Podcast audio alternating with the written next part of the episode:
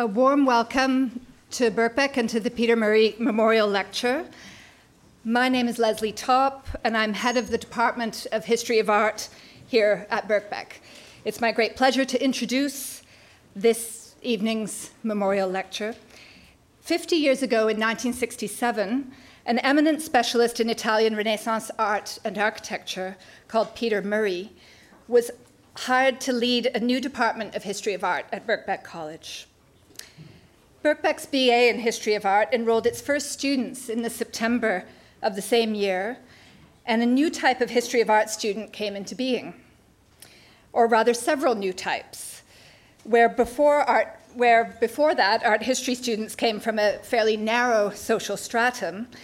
Birkbeck's entry into the discipline opened it up to students from a much wider range of backgrounds, incomes, ages, and life experiences.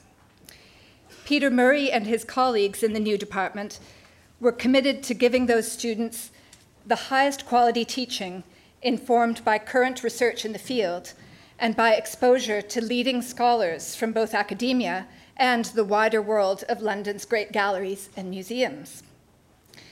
It is therefore entirely appropriate that we are kicking off the program of events marking 50 years of history of art at Birkbeck with the Peter Murray Memorial Lecture. When Peter Murray died in 1992, Linda Murray, his widow, and a notable Italian Renaissance scholar in her own right, established this biennial lecture as an opportunity generously funded by the Murray bequest to bring uh, to host in-depth uh, lectures by top art historians and curators. The Murray bequest also supports a range of other activities in the department, including PhD studentship, an annual field trip to cities like Rome, Florence, Paris, and Berlin, and the costs of staff research, and we're extremely grateful to the Murray bequest for that. I'm delighted to welcome this year's Murray lecturer, Dr. Gabriele Finaldi, director of the National Gallery. Gabriele did his PhD at the Courtauld Institute on the 17th century Spanish painter Ribera, who worked in Italy, who was a Spanish painter working in Italy, and those kinds of cross-European connections are central to his work and life. Gabriele was born into an Italian, Polish, British family in Catford in southeast London.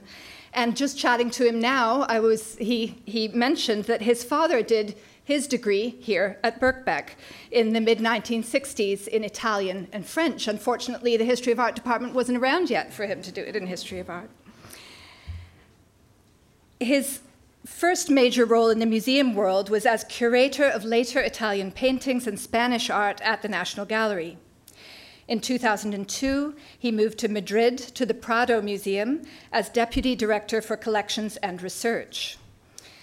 Over the years, he has curated exhibitions in Spain, Italy, Belgium, and the US, as well as in Britain, and written catalogues and articles on Velázquez and Zurbarán, Italian Baroque painting, and religious iconography. A little over two years ago, he returned to London to take up his appointment as director of the National Gallery.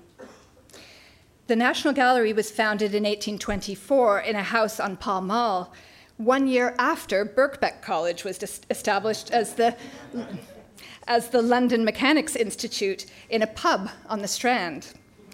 And Gabriele's ambitions for the gallery have a distinctly Birkbeckian and Murrayan ring to them.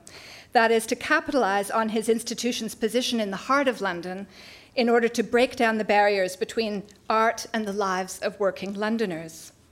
His lecture for us this evening brings together the histories of the two art institutions he knows best. And it's entitled, as you can see here, How to Form a National Collection, the Prado, and the National Gallery. Thank you, Gabriele.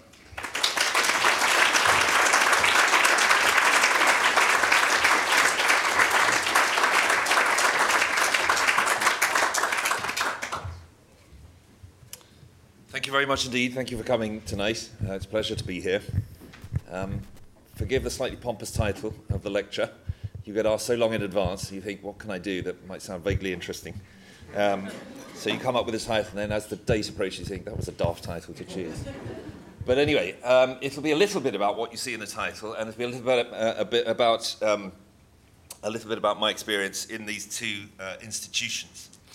Um, I'd just like to start with um, uh, a, a, reference to Peter Murray. I, I, never knew him, but I was aware of him from quite a young age because uh, for my sixth form, um, I was at school at Dulwich College and I chose to do history of art in my lower sixth year. That was in 1982. And in 1980, um, Peter Murray had published the new catalogue of the Dulwich Pictures. So I was very aware of his, uh, of his publication and therefore aware of his uh, existence uh, when I was at school. Um, right, can we, can we have the lights down?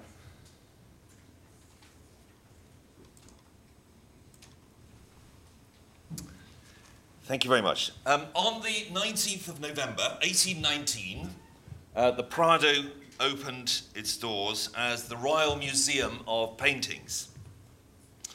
As with all things Spanish, there was a certain amount of chaos involved, and the king did not actually turn up for the occasion.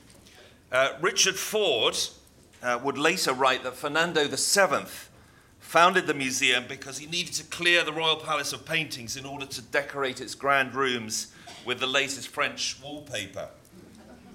That was um, fake news. What the uh, Madrid uh, Gaceta actually reported on the occasion was that the king, our Lord, an ardent, as an ardent, sorry, in an ardent desire for the good of his subjects and to instill good taste in the fine arts, has been inspired to offer to the public a copious collection of Spanish and foreign paintings. The museum will serve to beautify the capital of the kingdom and contribute to the luster and splendor of the nation. It will give amateurs the occasion of honest enjoyment and provide students of drawing with the most efficacious means for advancing rapidly in their art. Um, th- this was not an official statement. This is what appeared in uh, a Madrid uh, newspaper. There was no official uh, founding document of uh, the uh, Prado. Um, Fernando VII, um, he's Spain's ugliest king, um, here painted by Goya shortly after uh, his restoration in 1814, was supported in this endeavour by his Portuguese wife, uh, Isabel de Braganza, whom you see on the right in a portrait by uh, Bernardo uh, Lopez. It's actually a posthumous uh, portrait painted in the 18, late 1820s. Um, Isabel, who seems to have been the kind of inspiration behind the foundation of the Prado Museum, um, did not even uh, live to see it uh, open. But this was the official image of the Queen, promoted in this picture and several copies uh, of it, usually by uh, Bernardo Lopez, who was the son of Vicente Lopez, a better known uh, artist. Is there a light here? I can't really see my notes.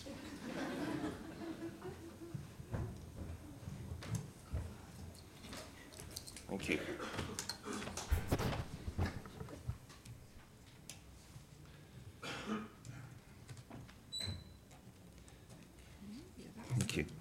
So um, what you see there in the portrait on the right is um, uh, uh, Isabella Braganza, who was Fernando's uh, second wife. He had four wives.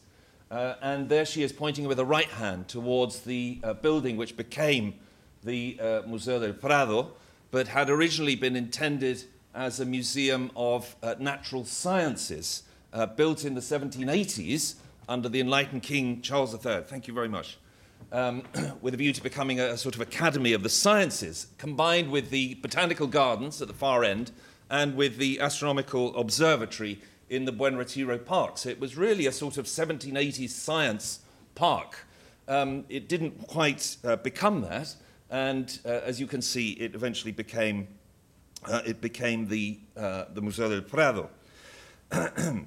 um, she's shown here as a sort of madrina of the, uh, of the foundation of the museum. So she points to it with her right hand. With the left hand, if you look uh, carefully, you can just make out the uh, displays, uh, pictures actually laid out uh, on the walls in the way curators do when they're planning their hangs at an art gallery. It's not the kind of interest you want your royal patron to take in your activity uh, in the museum, but she was obviously very, very interested.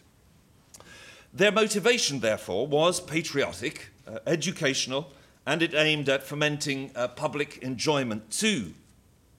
Fernando and uh, Isabel were looking to the example of the Louvre, a major public museum founded in the 17, early 1790s, uh, and succeeded in realizing the creation of a Spanish painting museum, not their original idea. It had actually been originally the idea of uh, Napoleon's brother, Joseph Bonaparte, who'd been placed on the throne of Spain uh, by, uh, by Napoleon. so when the uh, museum opened in 1819, uh, only 311 pictures were on display, all of them Spanish, and they included works by living artists, including uh, José de Madrazo, who was the artistic director of the museum, and uh, Goya, including one of the two pictures that you see here. Uh, we're not entirely sure which one it was. Um, there was a clear sense in Spain that uh, its school of painting was uh, distinctive. It had its own uh, historical character. It's born from a specific series of uh, geographical and cultural circumstances. And it was impri- entirely appropriate that the Royal Museum, founded by Fernando VII, should uh, focus specifically on uh, Spanish painting. That's what it did to begin with. The museum opened originally only on Wednesdays um, from 9 till 2. All the paintings came from the royal palaces in and around Madrid, and there was certainly much to draw on. The Spanish Habsburgs, as the most powerful monarchs on earth, had formed the most spectacular collection, which hung in the royal palace in Madrid, in the Buen Retiro Palace on the other side of the city, very close to where the Prado is today, and then further afield in the Escorial, about 50 kilometers north of Madrid, uh, and La Granja uh, of San Ildefonso. Charles V, whom you see here in Titian's portrait on the left, the founder of the Habsburg dynasty in Spain, had been a patron of Titian and had commissioned several portraits from him, including the great equestrian uh, portrait uh, in the Prado, as well as this painting here on the right that came to be known as the Gloria. Uh, you can see the emperor appears uh, up there in a white uh, robe, just to the right of the Trinity up above. And then you can just see uh, to the right um, their son, um, the emperor and the empress's son, Philip II. Philip II uh, also commissioned paintings from uh, Titian, portraits, religious subjects, and of course the celebrated uh, Poesie, the mythological fables, six of them, of which one alone, the Venus and Adonis, uh, remains in the Prado. Two are, of course, right now in the National Gallery. The Habsburgs had a fine sensitivity for painting, and this manifested itself most intensively in the person of Philip IV. So he's the grandson of Philip II, whose 45 year reign saw a massive expansion in the uh, royal paintings collection. Velasquez, who painted this portrait, was his court painter, and most of the artist's works were painted for him. That's why nearly half of Velasquez's entire oeuvre about 50 pictures out of a total of 120 or so, is to be found um, in the Prado.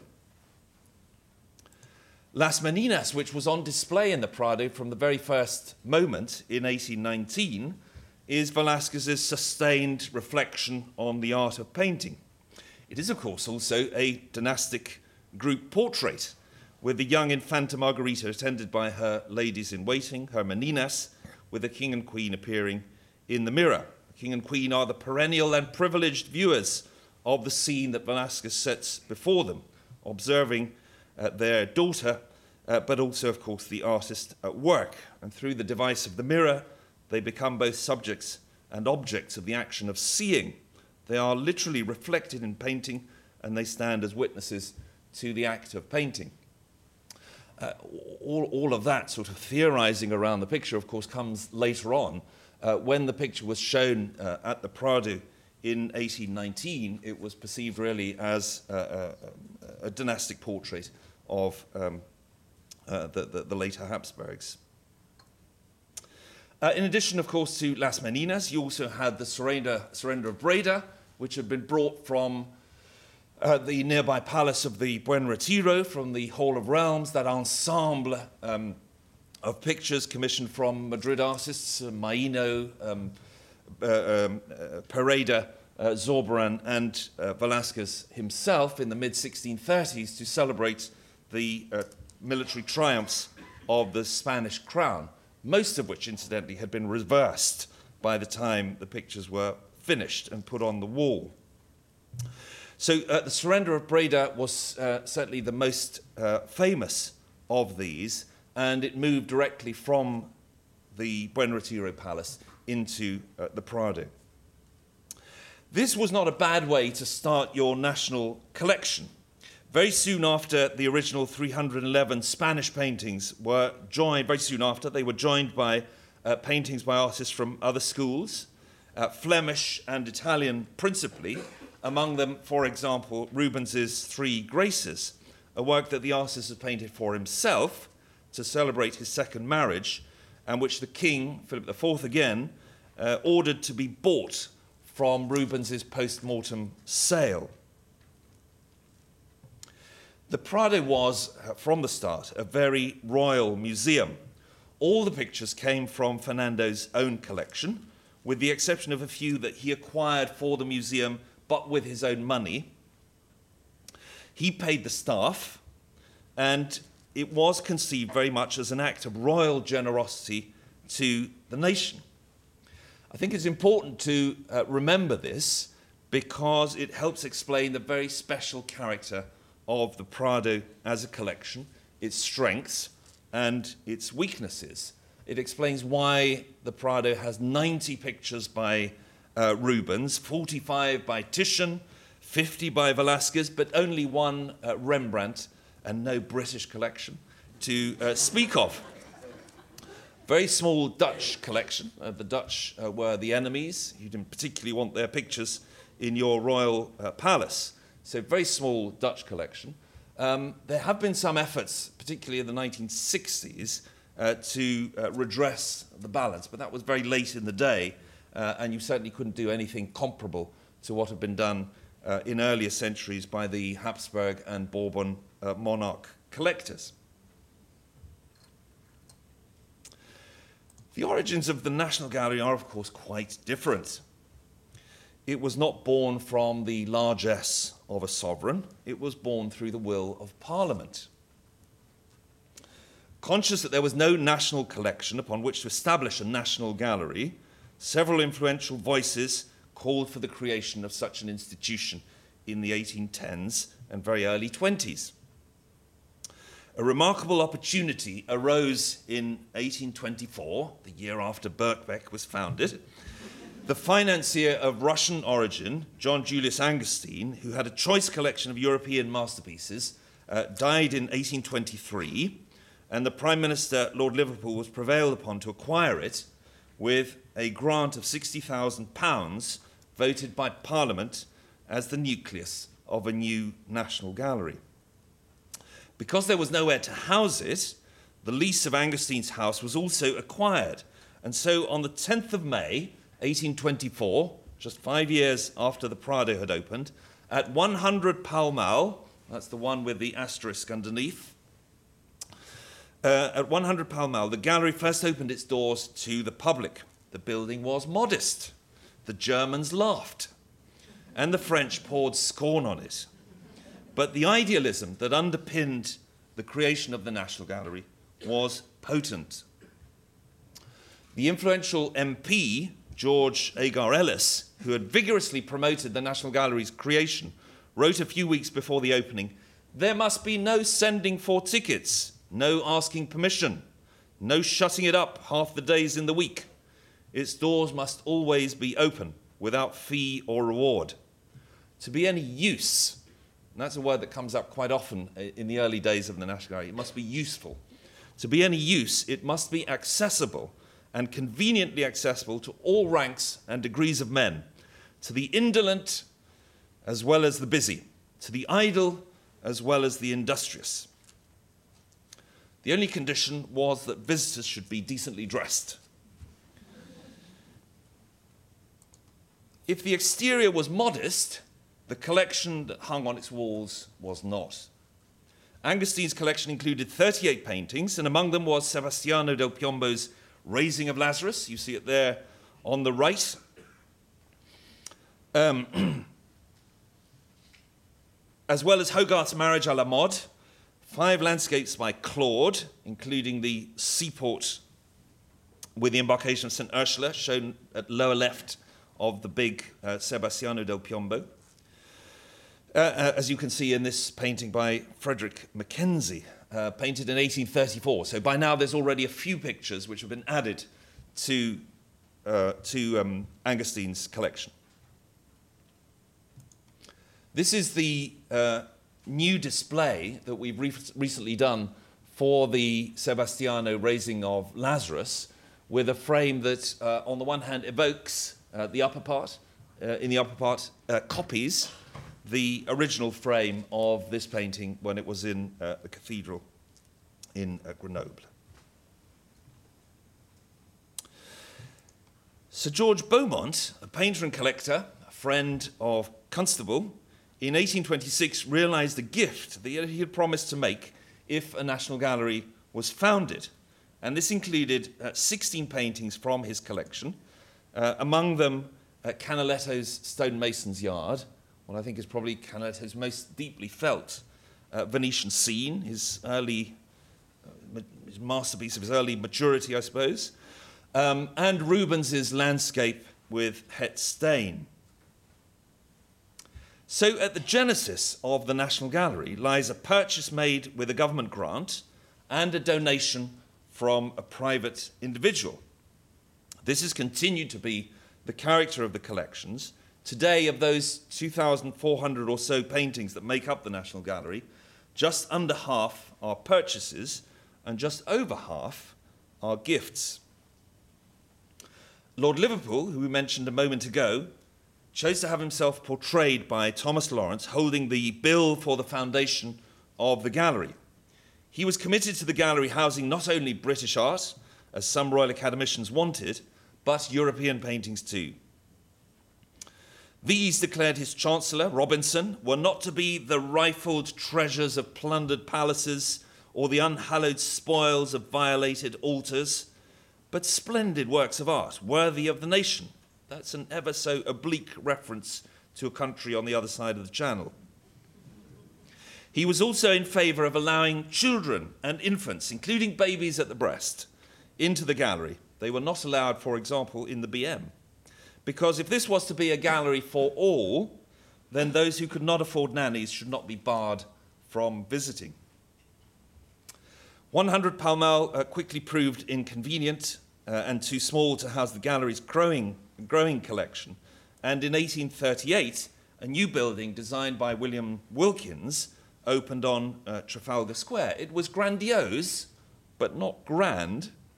And in the austere spirit of the times, Wilkins made a virtue of reusing bases, columns, and capitals from Carlton House and sculpture carved but not used for the marble arch then in front of Buckingham Palace. A seated Britannia, for example, was transformed into Minerva, and Winged Victory became Pictura with the addition of brushes and palette. The building was only one gallery deep and consisted of five rooms. So uh, that's the bit on the left.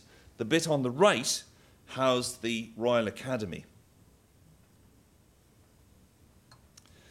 The collection at this stage essentially uh, reflected uh, grand tour and aristocratic collecting in Britain and was composed principally of 16th century Italian paintings, Raphael, Titian, Correggio, and 17th century classicizing paintings by Poussin and Claude. But in 1842, a new arrival marked the spectacular start of a new collection at the gallery. Van Eyck's Arnolfini portrait was the first work of what has become one of the finest early Netherlandish collections anywhere. Formerly in the Spanish Royal Collection, it had found its way into the possession of a Scottish soldier, James Hay, subsequently Colonel Hay, who had fought at Vittoria. It may have come from the baggage of King Joseph Bonaparte, uh, who fled from Madrid uh, northwards and at the Battle of uh, as you all know, abandoned his uh, baggage train, um, and uh, Wellington uh, was subsequently slightly embarrassed to find that there were all these pictures there that had come from the Spanish royal collection. This is one that wasn't in the baggage train that Wellington collected, um, but I suspect it's quite likely that um, James Hay uh, picked it up somewhere on the battlefield there. Thomas Lawrence was very interested in this picture, um, but could not persuade the Prince Regent to buy it, and it remained in uh, James Hay's house with no one taking any notice of it. The gallery acquired it in 1842 on the recommendation of the keeper, William Seguier, and on being put on display, it did all of a sudden attract crowds of visitors. I'll come back to the Arnolfini in just a moment. Um, I couldn't resist showing you this fantastic uh, detail. And that, of course, is the mirror in the middle, and uh, particularly draw your attention to the, uh, the, the, passion uh, scenes in those tiny uh, roundels uh, around the convex mirror in the center. Each of them is perfectly readable, no more than about seven or eight millimeters in diameter. They must have been painted with you know, two or three bristle brushes. With uncharacteristic speed and urgency, some 30 years after the gallery had opened to the public, it was decided that it should have a director. Um, the first to be appointed was the painter and connoisseur, Sir Charles Eastlake, president of the Royal Academy, who was to be one of its most distinguished and an extraordinarily active buyer. He was assisted by a keeper, who was a professional art historian, and a travelling agent, the German art dealer Otto Mundler, whose job it was to report on what paintings were available for the gallery to buy and to negotiate uh, purchases. Eastlake himself travelled extensively to acquire pictures and kept very detailed notes of the collections he visited in Germany, Switzerland, and Italy, often accompanied by his wife. In 1861, he was able to acquire Piero's baptism as a supreme example of painting in central Italy before Raphael. He was also able to buy uh, Veronese's great family of King Darius before Alexander. Um, and he was interested in buying works that uh, were not only great masterpieces in their own right, there was a debate uh, at, the National Gallery at this time whether pictures should be bought uh, on, their, um, on their merit because they were great works or uh, because they told a bigger story. And certainly, uh, uh, um, uh, Eastlake was on the side of trying to tell the story of the development of Italian art. He was interested in buying works that demonstrated how Italian painting had progressed from late medieval decadence to the splendor of the high Renaissance. And that meant that occasionally uh, he intentionally bought bad paintings. For example, a few years earlier, um, before he bought the Piero, in 1857, Eastlake had been able to acquire a selection of early paintings, early Italian paintings, from the Lombardi Baldi collection in Florence, including the beautiful Duccio uh, triptych we have at the gallery. But very interestingly, together with the Duccio, uh, Eastlake acquired this very early panel by uh, Margaritone di Arezzo and declared in its notes that this unsightly work, in his own words, this unsightly work was bought only for its historical importance. This is what he said, and as showing the rude beginnings from which, through nearly two centuries and a half, Italian art slowly advanced to the period of Raphael and his contemporaries. Uh, this brief uh, quote from Eastlake, I think, is important evidence of uh, the desire of Eastlake at the National Gallery to form a compelling narrative of the history of art, uh, a positivistic narrative, ultimately Vasarian uh, in its uh, philosophy. Uh, Eastlake's directorship, with that of his two successors, William Boxall and Frederick Burton, marks the golden age of acquisitions for the National Gallery. Boxall was able to purchase the superb collection of Dutch paintings formed by Prime Minister Robert Peel, including Hobbema's Avenue at Middelharnis, thus establishing the basis for what was to become and still remains the finest and most representative collection of Dutch paintings in any museum. If there was already a fine Italian Renaissance collection, and a very good uh, Dutch representation, then Spain too uh, should be properly represented in the National Gallery. And many opportunities arose, arose over the course of the second half of the 19th century, particularly in the mid 1850s, with the sale of Louis Philippe's Galerie Espagnole uh, here in London uh, at Christie's. I'm not going to go into um, uh, detail uh, all these uh, bits of the National Gallery uh, history and its formation, but I'm just going to pick up a couple of, a couple of things. Um, in 1906, for example, the fledgling Spanish collection was given a massive boost by the gift to the gallery of Velázquez's Rokeby Venus. Uh, interestingly, this was the first major acquisition by the newly formed uh, National Art Collections Fund, a charity established to help museums acquire works of art. As you all know, the painting was famously attacked um, by the suffragette Mary Richardson with a small hatchet in March 1914 in protest at the imprisonment of Emmeline Pankhurst.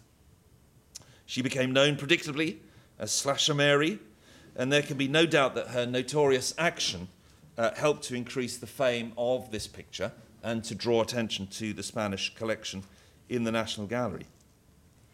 And then a few years later, trustees, keenly aware of the absence of modern French painting in the gallery's collections and of the very limited opportunities for acquiring such works from British collections, set out on a trip across the Channel to buy paintings from the stale of the estate of Edgar Degas in Paris. The German guns could be heard uh, booming on the outskirts of Paris, but the sale proceeded. This was 1918, and the gallery was able to acquire several important 19th century French paintings, including works by Delacroix and, and several fragments of Manet's execution of the Emperor Maximilian. The gallery has continued in its efforts to represent the variety of European schools of painting, drawing on the tradition which uh, aimed uh, as an institution essentially uh, formed and run by art historians to uh, tell a coherent uh, narrative of the history of European art from medieval times right down to uh, the early 1900s. And it's continued in its efforts to represent the variety of European painting schools by acquiring works from, neglected, uh, from areas neglected by British collectors. Uh, German painting, for example, particularly during the directorships of Michael Levey and Neil MacGregor, uh, Scandinavian painting, uh, European plein air painting. More recently still, the gallery has wanted to extend its remit to non European painting in the Western tradition, hence the acquisition just a few years ago, for example, of the American George Bellows Men of the Docks of 1912. So let's head back to Spain for a moment. We talked about the royal origins of the Prado Museum in uh, 18. Uh, something very significant happened at the Prado in 1872. A significant shift in the Prado's collecting happened at a stroke following the incorporation of an entire museum in the Prado called the Museo Nacional de Pintura, uh, the National Museum of Painting. Remember, the Prado was known as the Royal Museum of Painting. The National Museum uh, was also known as the Museo de la Trinidad. There are very, very few images of it. It's a museum that only existed between the 1830s and 1872. So, in the mid 1830s, following the nationalization of church properties in Spain, following the uh, model of uh, France, thousands of paintings from the monasteries and convents of Castile had been brought to the convent of the Trinidad near Atocha station in the center of Madrid, where the new National Museum was established. These uh, included El Greco's paintings from the Doña Maria de Aragon altarpiece of around uh, 1600, painted for Madrid. They also included uh, Juan Bautista Maino's masterpiece, his ensemble of canvases for the altarpiece of the Church of the Dominican Convent of San Pedro Martir in Toledo of 1613. This is one of them. Some of you may have seen it. We brought them over to the National Gallery um, uh, uh, uh, a couple of Christmases ago, a pair, a pair from that uh, ensemble. The joining of the two museums into what became the Museo Nacional del Prado, because the Prado at that point lost its royal title, it was a nationalized uh, museum after the First Republic, um, was no longer the property of the monarch. It meant also that at a stroke, the Prado doubled in size to over 5,000 paintings. Whereas up to this moment, the proportion of foreign paintings, particularly Flemish and Italian, those that had come from the Spanish Royal Collection, was fairly high, the massive influx of Spanish religious paintings in 1872 weighted the Prado's collections hugely in favor of uh, Spanish painting. Interestingly, for example, in the Prado, up until 1872, El Greco had been represented essentially by portraits. That's what was in uh, that, they're the kinds of pictures that were in the uh, Spanish Royal Collection. Uh, from 1872, in addition to those portraits, you also had these large uh, religious paintings brought in from uh, Toledo and from Madrid. Uh, just as I did with the National Gallery, a couple more examples of major acquisitions in much more recent times to give you a sense of how the Prado has played to its strengths in its purchase policy by focusing on Spanish painting and seeking to provide as complete a picture of the history of painting in Spain as possible. So in 1991, for example, thanks to a huge bequest of cash and Madrid real estate from a lawyer called uh, Villaescusa, the Prado was able to buy a whole group of works, uh, including uh, Sanchez Cotan's spectacular still life of 1603. When I uh, joined the Prado, there was a, a, bit of a mythology around this picture that, the funds came partly from the Villaescusa bequest, but they also came from the proceeds of the sale of the Great Velasquez exhibition catalogue of 1990. Now, some of you may have used it in your uh, studies or in your reading. Um, the Prado Velasquez exhibition catalogue is an exceptional uh, publication with most spectacular quality uh, reproductions. And uh, they sold a huge number of them. The Prado doesn't even know how many uh, copies of that catalogue it sold, but it did so well that um, from the proceeds, uh, it was able to um, acquire at least part of uh, Sanchez Cotan's 1603 uh, spectacular still life. Some of you may remember this picture from uh, years ago. We brought it over to London for the Great Spanish Still Life Show in 1995. More recently, while I was um, deputy director there, um, there was a gift from the Várez Fisa family in 2013 of a group of medieval panel paintings uh, from Catalan Romanesque to Castilian High Gothic, uh, together with a complete um, artesonado uh, ceiling from a church uh, in Leon, all of which served to strengthen this part of the collection, which had not traditionally been uh, a strong one um, if you think of the Spanish Royal Collection being essentially the creation of the Habsburgs, who were buying mostly contemporary art or 16th century art, um, this kind of painting uh, really didn't feature uh, in the Prado, even with the incorporation of the Museo Nacional de la Trinidad uh, in the Prado in 1872, there was relatively little uh, medieval painting that entered the, uh, the collections. But the Prado has uh, tried quite hard in recent decades to strengthen this bit of the national story that it tries to tell. So, the stated intention of the founding fathers of both the National Gallery and the Prado was to offer examples of fine paintings from the past to serve as models for the artists of the present, to give them ready access to masterpieces from the European painting tradition so that the modern national schools might be improved. I said before that the Van Eyck uh, Arnolfini portrait was acquired in 1842. It went on show in 1843. Its impact on a group of young English artists who were then in their late teens or early 20s cannot be overestimated. At that time, John Everett Millais, William Holman Hunt were students at the Royal Academy, just a few rooms from where the Arnolfini portrait was hanging. You'll remember I showed you that plan of the National Gallery, well, the whole east end of the building was actually the Royal Academy. Thank you very much. Uh, these young artists were deeply struck by the picture's highly wrought character. the faithfulness to natural appearances, the perceived symbolism of the objects included in the scene, especially the mirror, the use of natural and reflected light, and the moral seriousness of the subject matter. These qualities they sought to emulate in their earliest pre Raphaelite uh, paintings. Here are two of them. Uh, there is a show on at the National Gallery, which I encourage you to come and see on this very subject uh, Van Eyck and the pre Raphaelites. These qualities, I said, they sought to emulate in their earliest pre Raphaelite paintings, such as Mariana by Millais on the left, uh, Holman Hunt's Awakening Conscience on the right. So much so that rather than pre Raphaelites, one critic suggested very early on that they should be called the pre Eyckians. Turner was a frequenter of the gallery and was old enough to have known some of its pictures when they were still privately owned.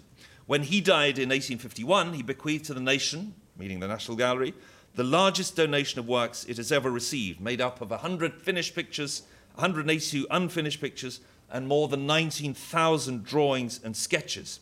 In his will, Turner specified that two of his paintings should hang with two of the gallery's Claudes both of which were pictures that, he, that had belonged to Angerstein and which Turner had admired since he had first seen them. As you all know, Turner had aimed at imitating the effects of Claude's sunsets from an early date, although he had initially despaired that he would ever be able to paint anything like them. He felt that he had come close to success in Dido building Carthage of 1815 on the left, and this work still hangs beside Claude's Seaport, painted a century and a half earlier as Turner intended and in strict conformity to the stipulation made in his will. Much more recently, the gallery has run uh, artists in residence programs, and uh, from the 1980s, an associate artists program, which has involved uh, several of the distinguished artists of uh, the British art scene, uh, coming to spend time at the National Gallery and produce a body of works in response to the gallery's own uh, collection. Uh, Paula Rego, uh, rather early on, uh, Peter Blake a bit later on, Ron Mueck, and most recently, as you can see here in the, uh, in the photo, uh, George Shaw, whose show My Back to Nature, as he called it, opened about a year and a half ago and is still touring the country.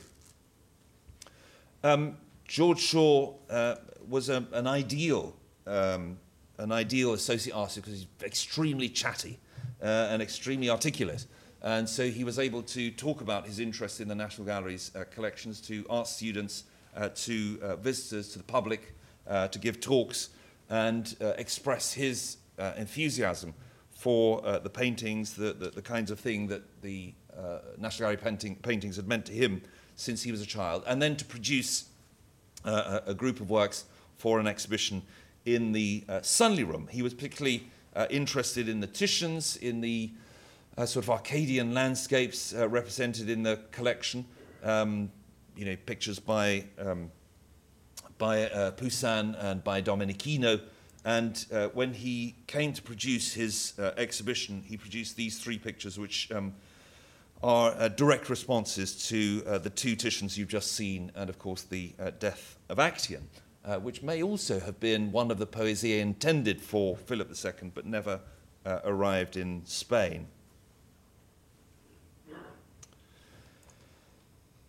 The Prado's uh, collection enables one to perceive how the works in the royal collection nourish the imagination of uh, later artists. And I'm not talking just about uh, the museum uh, following its existence in uh, its establishment in 1819. One of the most um, powerful and unmistakable examples, of course, is the direct influence of Las Meninas on uh, Goya's family of Charles IV, painted in about 1800. Goya was court painter to the Bourbons in the same way as Velasquez had been to the Habsburgs. And when Goya was commissioned to paint the monarch and his family, he self consciously turned to Velasquez, adopting several of his visual strategies the inclusion of the artist at work on a large canvas in the background over there on the left, the presence of other paintings hanging on the wall, the use of light to create several points of focus in the ensemble of figures, and so on. Another clamorous example is the defining influence of the 3rd of May uh, by Goya uh, on any number of much later artists. Two examples will suffice, one very well known, the other not so much. This is the execution of uh, General Torrijos on the beach at Malaga, showing the liberal uh, general and politician being summarily executed by a military firing squad after landing on the beach at Malaga with the intention of leading a rebellion against the absolutist and repressive government of Fernando VII. The event took place in 1831, but the painting was commissioned in 1887 by the Spanish liberal government of Prime Minister Sagasta from the then director of the Prado, also a painter, Antonio Gisbert, for the Prado. So this is a picture commissioned from the director of the Prado for the Prado uh, of uh, an event which had taken place uh, 50 years earlier. Uh, Gisbert, of course, took as his fundamental reference point for this gigantic painting, six meters uh, across, uh, Goya's dramatic work, which hung just a few rooms away. Although Spanish painting of the 19th century is little known outside of Spain, um, usually in art history courses you leap from Goya to Picasso as though nothing happened in between the two. It is important to realize that the Prado is a fundamental source, a fundamental reference point for all Spanish painters in this period, in the 19th century, from the Madrazos to Fortuny, from Vicente Lopez uh, right down to Sorolla. And Picasso, too, of course, fits into this story. Um, in his great uh, denunciatory picture of the destruction of Guernica in 1937, he alludes very clearly to uh, Goya's 3rd of May, particularly with the figure on the uh, far right. You may not know it, but Picasso was himself director of the Prado. In 1936, he was made uh, honorary director of the Prado by the Spanish uh, Republican uh, government, and he's actually painting this picture uh, as director of the Prado, although he's in Paris. He never actually turned up for work, I have to say. Uh, in later life, he said uh, he was still director of the Prado because no one had ever told him he wasn't.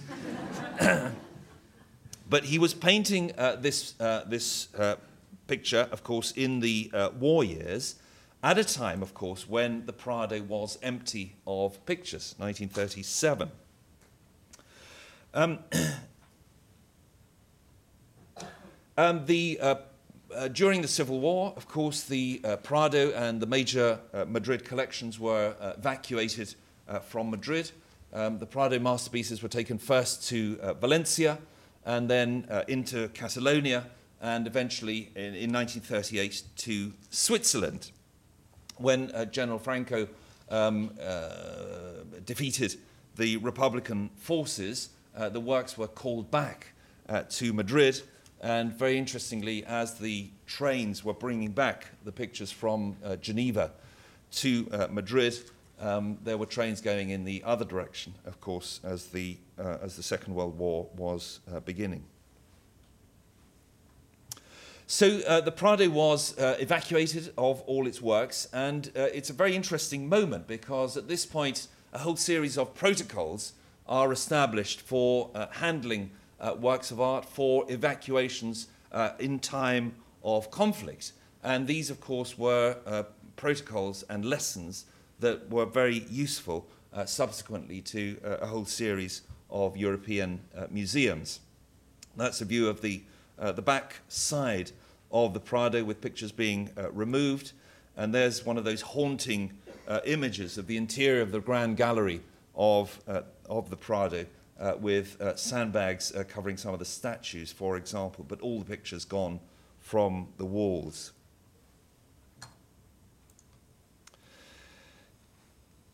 Uh, in London, uh, it was during the war years that the uh, gallery, empty of its pictures, cemented a very important relationship with the public. It's rather ironic that the National Gallery's relation with the public became particularly significant and strong when the pictures were away. By the end of the uh, 1930s, um, mass aerial bombings seemed very likely, and the gallery uh, planned for the evacuation of its collection um, in case of war, by the mid 1930s, sorry. Uh, in 1938, for example, at the time of the Munich crisis, uh, the gallery decided to run a small trial uh, in advance of uh, a necessary evacuation later on. Uh, this consisted of taking eight small pictures from the walls, putting them in the back of a taxi, driving round Leicester Square twice, and going back to the gallery. A few days before war was declared, uh, the entire collection was transferred by train and road to a secret location uh, outside London. Um, I jested before, but um, this was a very serious logistical operation and one which, as I said before, the um, protocols established in Spain were actually quite useful. In 1940, when invasion seemed likely, it was proposed that the collection should be taken abroad to Canada or America. But uh, Churchill, as you'll recall, uh, famously declared to the director at the time, Kenneth Clark, bury them in the bowels of the earth, but not a picture shall leave these islands. And they were taken up to the slate mines of Manod in North Wales, uh, which had stable, a stable uh, environment to guarantee their uh, safe preservation. Two things uh, happened back at the empty gallery. Um, Myra Hess offered to hold weekly concerts to provide the London public with musical and spiritual sustenance, as well as employment for the capital's uh, musicians. An offer that Kenneth Clark took up with uh, enthusiasm, responding that they should not be weekly but daily lunchtime concerts. Um, here she appears playing the Appassionata. I'm not quite sure how you can tell she's playing the Appassionata, but that's what the caption says. Um, so she uh, organized uh, some 1,600 concerts, uh, beginning just a few weeks after war was declared and carrying on into 1946.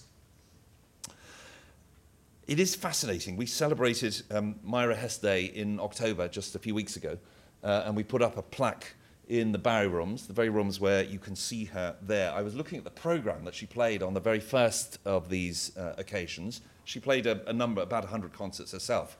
Um, uh, lots of other musicians were involved as well. And just a few weeks after war's been declared on Germany, uh, Myra Hess, uh, uh, of German origin herself, is playing a public concert with an entirely Germanic program. Very extraordinary. Um, you can see the pictures had been removed. Um, that is the frame of a picture that some of you will know. Um, it's the uh, Pala Strozzi, the altarpiece by Lorenzo Costa and Gianfrancesco uh, Maineri. Um, but the picture, of course, uh, was in North Wales. In 1942, some of you will know this story, a letter appeared in the Times which expressed regret that there was no art to be seen in London, uh, in the gallery, and advanced an ingenious proposal. Because London's face is scarred and bruised these days, we need more than ever to see beautiful things, wrote the correspondent.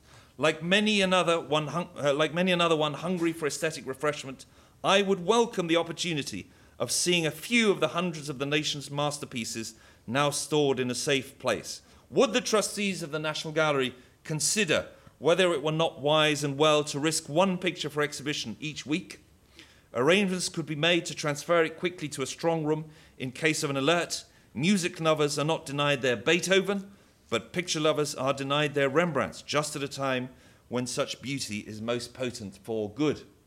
Well, Clark uh, took up uh, the challenge and of course, that's the origin of, in 1942, uh, the Picture of the Month series. Every month, a distinguished work would be brought to London, shown during the day, and then taken down into the vaults at night for safekeeping. The first picture that was chosen, uh, many of you will know this, the first picture of the month that was chosen was uh, Titian's uh, Noli Me Tangere. Um, the uh, alternative which had been offered uh, when a sort of public survey, a sort of primitive public survey had been done, was uh, El Greco's um, Agony in the Garden. But Clark thought that this was a studio picture, not actually by El Greco himself, and that is not the kind of thing that um, should have been shown to a hungry public in 1942. So this was the first picture that was, uh, that was shown. Um, In considering the subject matter of the painting, the Magdalene's desire to cling to the body of her beloved Saviour who was about to depart the earth, it's difficult not to see the emotional, emotional poignancy of the choice when so many Londoners had lost loved ones in the bombings or on the front line or had husbands, fathers, sons, and brothers fighting the enemy in France and Flanders. And another thing that sort of comes to mind this is it's such an important moment for the National Gallery and its relationship with the public. Um, Kenneth Clark, of course, was director at this time, and Kenneth Clark's um, directorship was, was a fraught one. It was very brilliant in many ways, but also had, had many, uh, uh, many problems associated with it. Um, but Clark really came into his own at the National Gallery when the pictures were away. It was quite, uh, it was quite a remarkable um, phenomenon, but his kind of understanding of what was um, desired uh, by the public and his response to it uh, was very remarkable during those uh, particular years. Um, we're going to come up uh, to more recent times. Um, the National Gallery, uh, of course, uh, had an extraordinary expansion in 1991 when the Sainsbury wing opened. You can see it there on the corner of the uh, square, you'll um, recognize that that's the building that is currently, um, that is the, the, the Sainsbury. So this is the, the Wilkins building. We were looking at the plan of this, this, this part here. Uh, this, of course, was all added uh, later on. Um, and the, the ring was added in 1991. Um, the National Gallery needed to grow, to host its collections, to provide the kinds of facilities that a modern uh, museum visiting audience uh, required. The gallery had no proper um, uh, auditorium. It had no proper dedicated space for uh, exhibitions. It wanted to show its Renaissance collection uh, much more uh, effectively. And so, thanks to the generosity of the Sainsbury brothers, and without entering into the, the whole story of how we got to the commission from Venturi Scott Brown to build it, the Sainsbury's stepped up and uh, made it possible for the Sainsbury wing uh, to be built. Um, that's the uh, exterior, which, of course, as you know, uh, imitates the uh, facade by uh, William Wilkins. And as you look across the facade of the Sainsbury wing, it starts to take on the character of the buildings along Pall Mall. But of course, um, it's got this very grand staircase um, these sweeping, bold gestures like the sheer glass wall along the grand staircase uh, facing uh, Trafalgar Square, uh, the superb uh, top-lit uh, galleries housing the uh, Renaissance collections, recalling, of course, both John Soane's rooms at Dulwich and the airy Pietra Serena and white plaster interiors of 15th century Florentine churches. These galleries, and this was really a new phenomenon for, uh, for, for, uh, for the National Gallery, these galleries were designed around the collection according to a principle that focused on connections between artists and schools through a series of threshold vistas that invited the visitor to move from Masaccio's Florence to Van Eyck's Bruges, from Bellini's Venice to uh, the Augsburg of Dürer uh, as I said before, the Sainsbury Wing provided the National Gallery for the first time uh, with uh, dedicated uh, exhibition space, a proper uh, restaurant, um, a new foyer at street level, literally, uh, as there is no step to enter the building. It was a very, very different conception of an entrance to a museum than William Wilkins's, which has the grand temple staircase. Uh, it was reflective, of course, of uh, the gallery's desire to be accessible, to be approachable. At a recent seminar uh, celebrating the 25th anniversary of the Sainsbury Wing, uh, Sainsbury Wing um, speakers reflected, among other things, on the remarkable character of the gift of the Sainsbury brothers, uh, which ushered in a new chapter of philanthropic giving to cultural institutions in Britain as well as the significance that the galleries have had on the understanding uh, and the teaching of the Renaissance in universities in the UK and beyond. And I'm sure um, the staff will agree with that. Um, briefly, the Prado uh, also uh, had a necessity to uh, expand in the same period, uh, but it took rather longer um, there was a lot of controversy around the Prado's uh, extension. Uh, this is the church that sits behind the uh, main Prado building and the remains of the 17th century cloister of the Hieronymus uh, Church, and it was decided that this is where the Prado would uh, grow. Uh, the commission was from Rafael, uh, the commission was to Rafael Moneo to build the Prado's extension. And the Prado, in a way, tried to do what the National Gallery had done with the uh, Sainsbury in order to provide the kinds of facilities that a modern museum needs to attend to the public, but also the facilities it needs to uh, store its pictures and to uh, conserve its pictures. So that's the, uh, that's the extension uh, as it appeared in 2007 uh, when it was opened uh, to the public. You can see that the uh, cloister has essentially been encased in this, uh, this elegant uh, box, Moneo's cube, as it was called at the time, encasing the cloister which you see here, which was completely dismantled and then completely rebuilt. covered over, so it became a covered cloister which had never been uh, originally, but of course preserving wonderful uh, natural light uh, inside it and becoming uh, a showcase for uh, the great uh, Leoni portraits, uh, the sculpted and bronze portraits of uh, members of uh, the family of Charles V.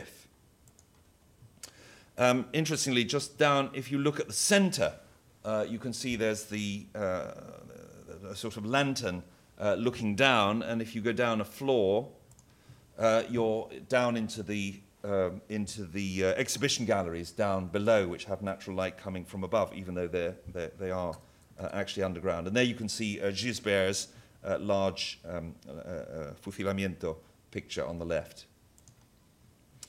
Um, the uh, new building also provided space for uh, conservation. Um, uh, these are, uh, I think, now the most spectacular uh, conservation spaces in any uh, museum. And you can see the scale on which the Prado um, had become used to working. These enormous uh, 16th century uh, panels. Um, you can see um, you know, there's an Agostino Carracci in the background. Um, the, you can probably just make out Murillo's Immaculate Conception uh, a little bit further back. But um, these are very large pictures, many of which came from the Trinidad uh, Museum, uh, all these large pictures that came from the Spanish uh, Royal Collection. It's really another order of work uh, compared to, uh, for example, what we have at the National Gallery. I never forget Pierre Rosenberg, the great French uh, art historian, also director of the Louvre, saying, uh, the National Gallery, wonderful collection of small pictures. uh, and I'd like to uh, finish, if I may, um, just with two uh, items. Um, of course, uh, museums tell lots of stories. They tell the stories of art, they tell the stories of collecting, they tell the stories of royalty, they tell the stories of relations between states, they tell the stories of uh, individual artists, often artists who uh, travel. Uh, and we have lots of different ways of telling stories now. And I just wanted to highlight two one from the National Gallery and one from uh, the Prado. Um, we're, we're all grappling in museum as to how best to use uh, digital uh, and the opportunities that digital uh, give us in order to extend our reach, in order to engage uh, large, uh, broader uh, audiences. And at the gallery, we've been, I think, quite pioneering uh, in doing uh, Facebook Live directly from the gallery.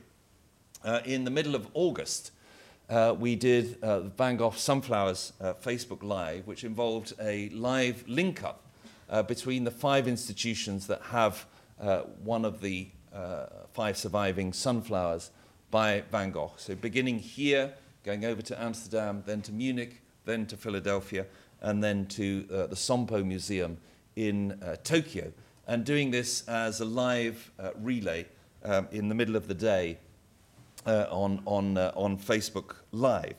Well, the astonishing thing is that um, the, the, the reach uh, which we were able to have with, with Van Gogh Sunflowers Facebook Live uh, is sort of unprecedented. It's, we, we simply can't achieve anything remotely similar, either with real physical visits uh, to the gallery or uh, indeed through uh, television. Uh, because in a matter of uh, hours, um, the Facebook Live relay had been seen by uh, nearly 6 million people. Uh, and together with the Facebook Live, uh, we worked uh, together with uh, Facebook. This is my former colleague, Axel Ruger. You'll remember him, some of you, I'm sure, uh, who's now director of the Van Gogh Museum. So he took up the story after our uh, curator, Chris Riopelle, had talked about the, the, the, the London National Gallery, um, the London National Gallery uh, sunflowers. Um, at the same time, um, Facebook had done a special feature which involved a sort of virtual exhibition of the five sunflowers together. It's highly unlikely, I think, we'll ever manage to uh, bring them physically into a single space. Um, so you can see them inside a bouncy castle in uh, this, uh, this Facebook uh, recreation.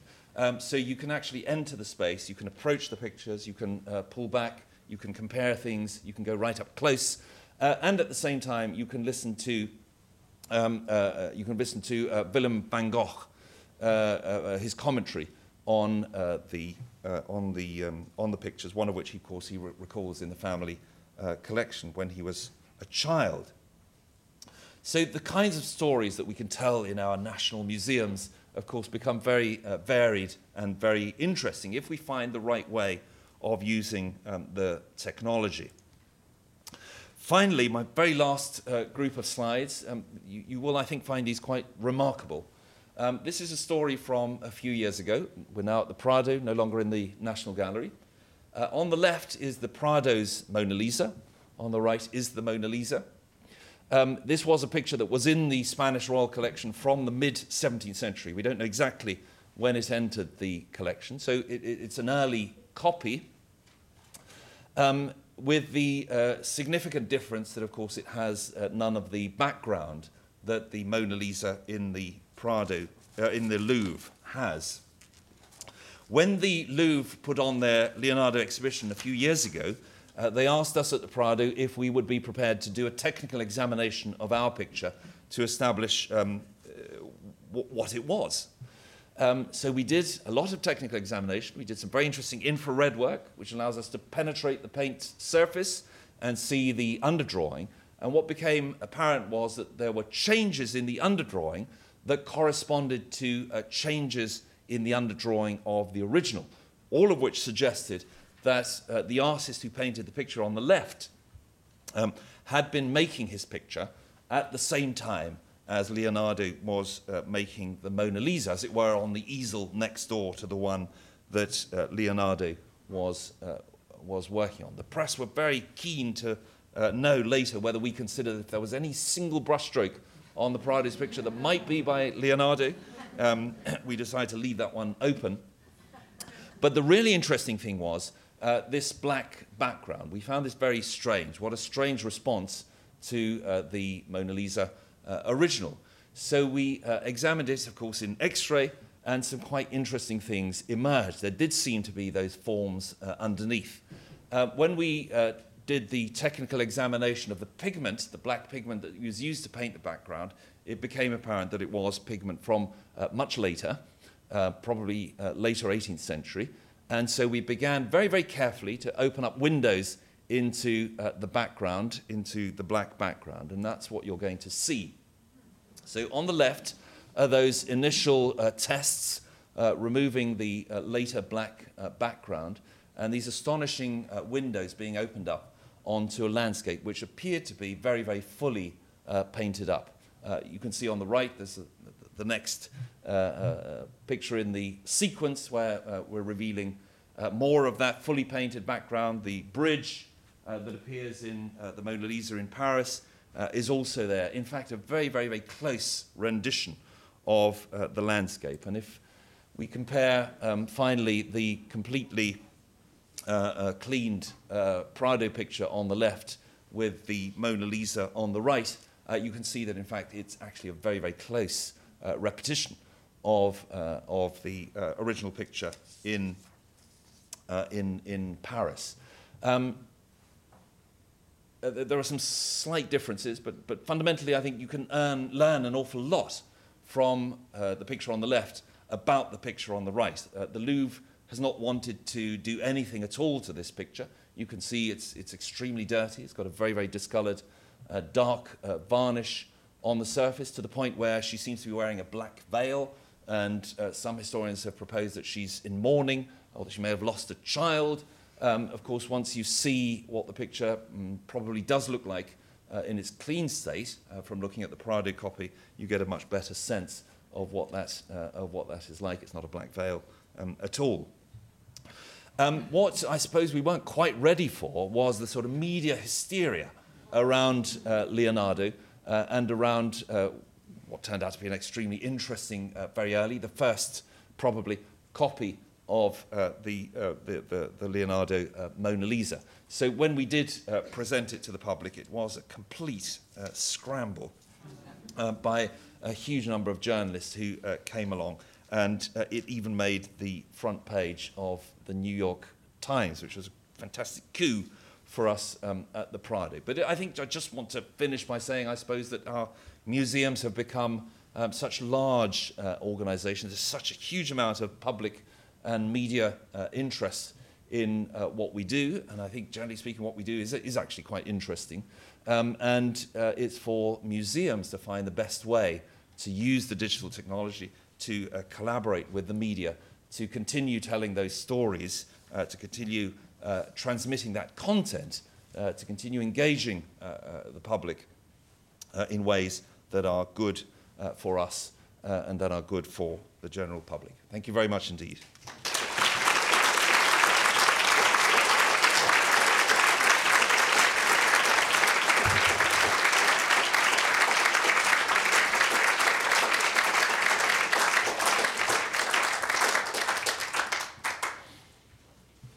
Can you hear me? Yeah. Thank you so much, Gabriele, for an incredibly engaging talk and very wide ranging and um, getting us to think anew about these museums and their histories. Uh, Gabriele has very generously offered to answer uh, a small number of questions uh, for about five minutes, and after that, we will break up and go um, and enjoy the reception uh, outside the lecture theatre here. I should say before you ask a question that we are recording the event. Don't let that inhibit you. Um, but uh, yeah, that's why we have the microphone. So, can I ask if there are any questions? Who'd like to start?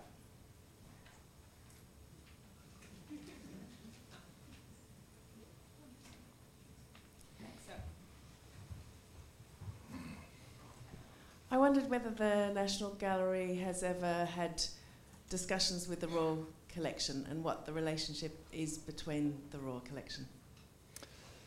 Uh, well, it's, it's been a very, um, a very good relationship, I'd say. Um, you'll recall that um, Prince Albert wanted some of the pictures from the Royal Collection to come to uh, the National Gallery, so some of them uh, did in the, uh, in the mid 19th century. Uh, we've had on loan uh, to the gallery some very important um, pictures from the Royal Collection for a very long time. A wonderful Gossart, um, Adam and Eve, for example. Um, and I have to say, whenever we do uh, uh, an exhibition and we ask for the um, Royal Collection's uh, support uh, with uh, a loan or with technical assistance from them, um, it's always readily uh, given.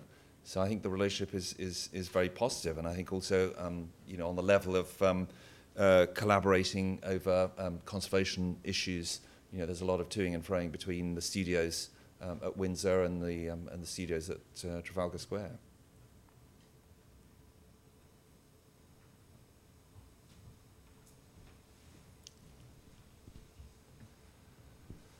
Hi, um, Sebastiano del Piombo, um, the recent exhibition, um, there was a digital reproduction of a church in Rome, which was absolutely stunning.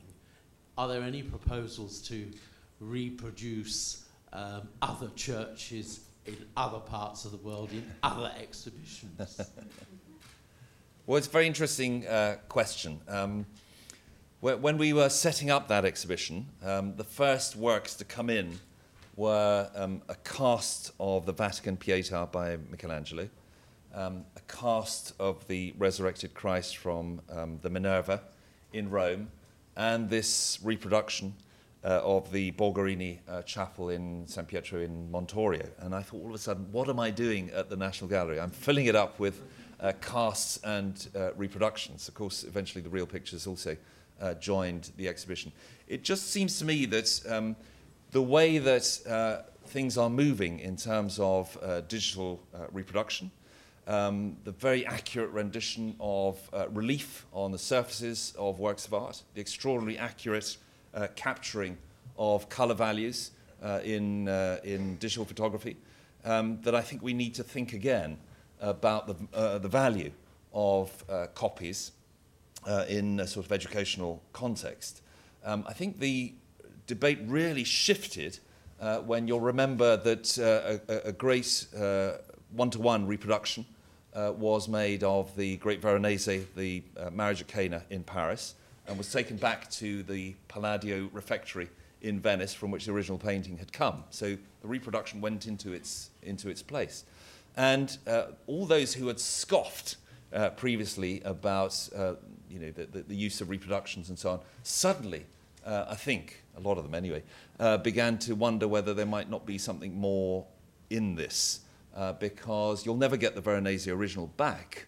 Uh, on the other hand, uh, the Veronese, uh, when you see it in the Louvre, is not seen in the same circumstances for which the artist intended it.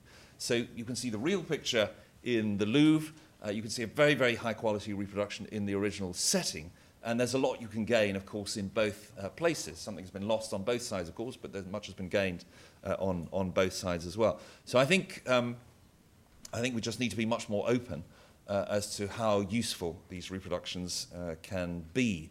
In the case of the Borgherini Chapel, I mean, that was a very, very significant part of the story that the exhibition was telling, the special relationship, uh, the artistic relationship between Michelangelo and Sebastiano, which begins with the Viterbo Pietà, then goes to the raising of Lazarus, and had its third pillar, as it were, in the Borgherini Chapel. And the only way of representing that was photographically.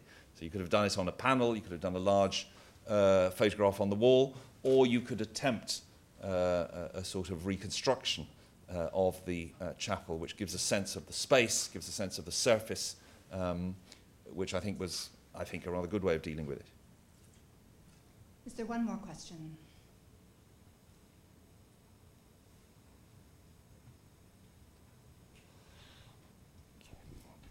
Um, can I ask you about uh, attitudes towards conservation? Because that's quite striking, that transformation.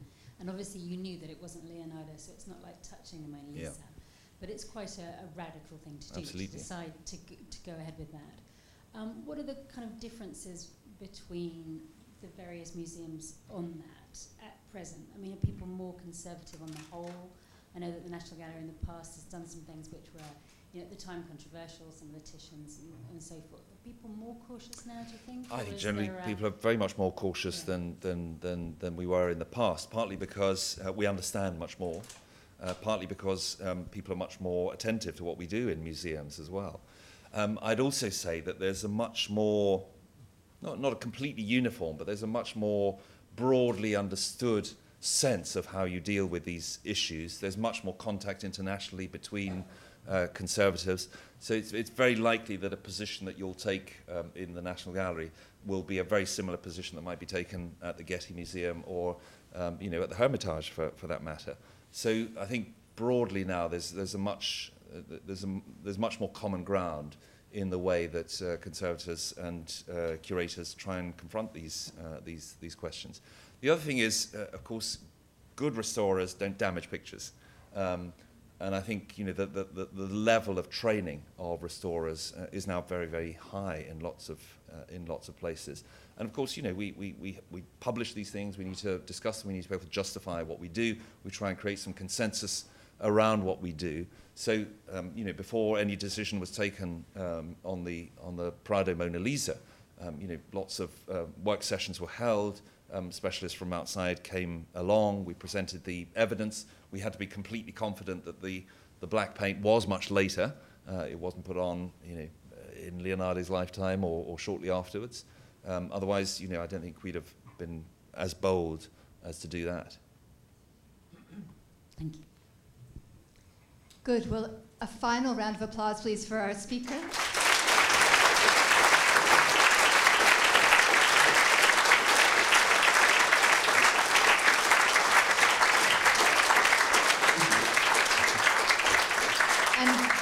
You're all very welcome to join us for a drink now.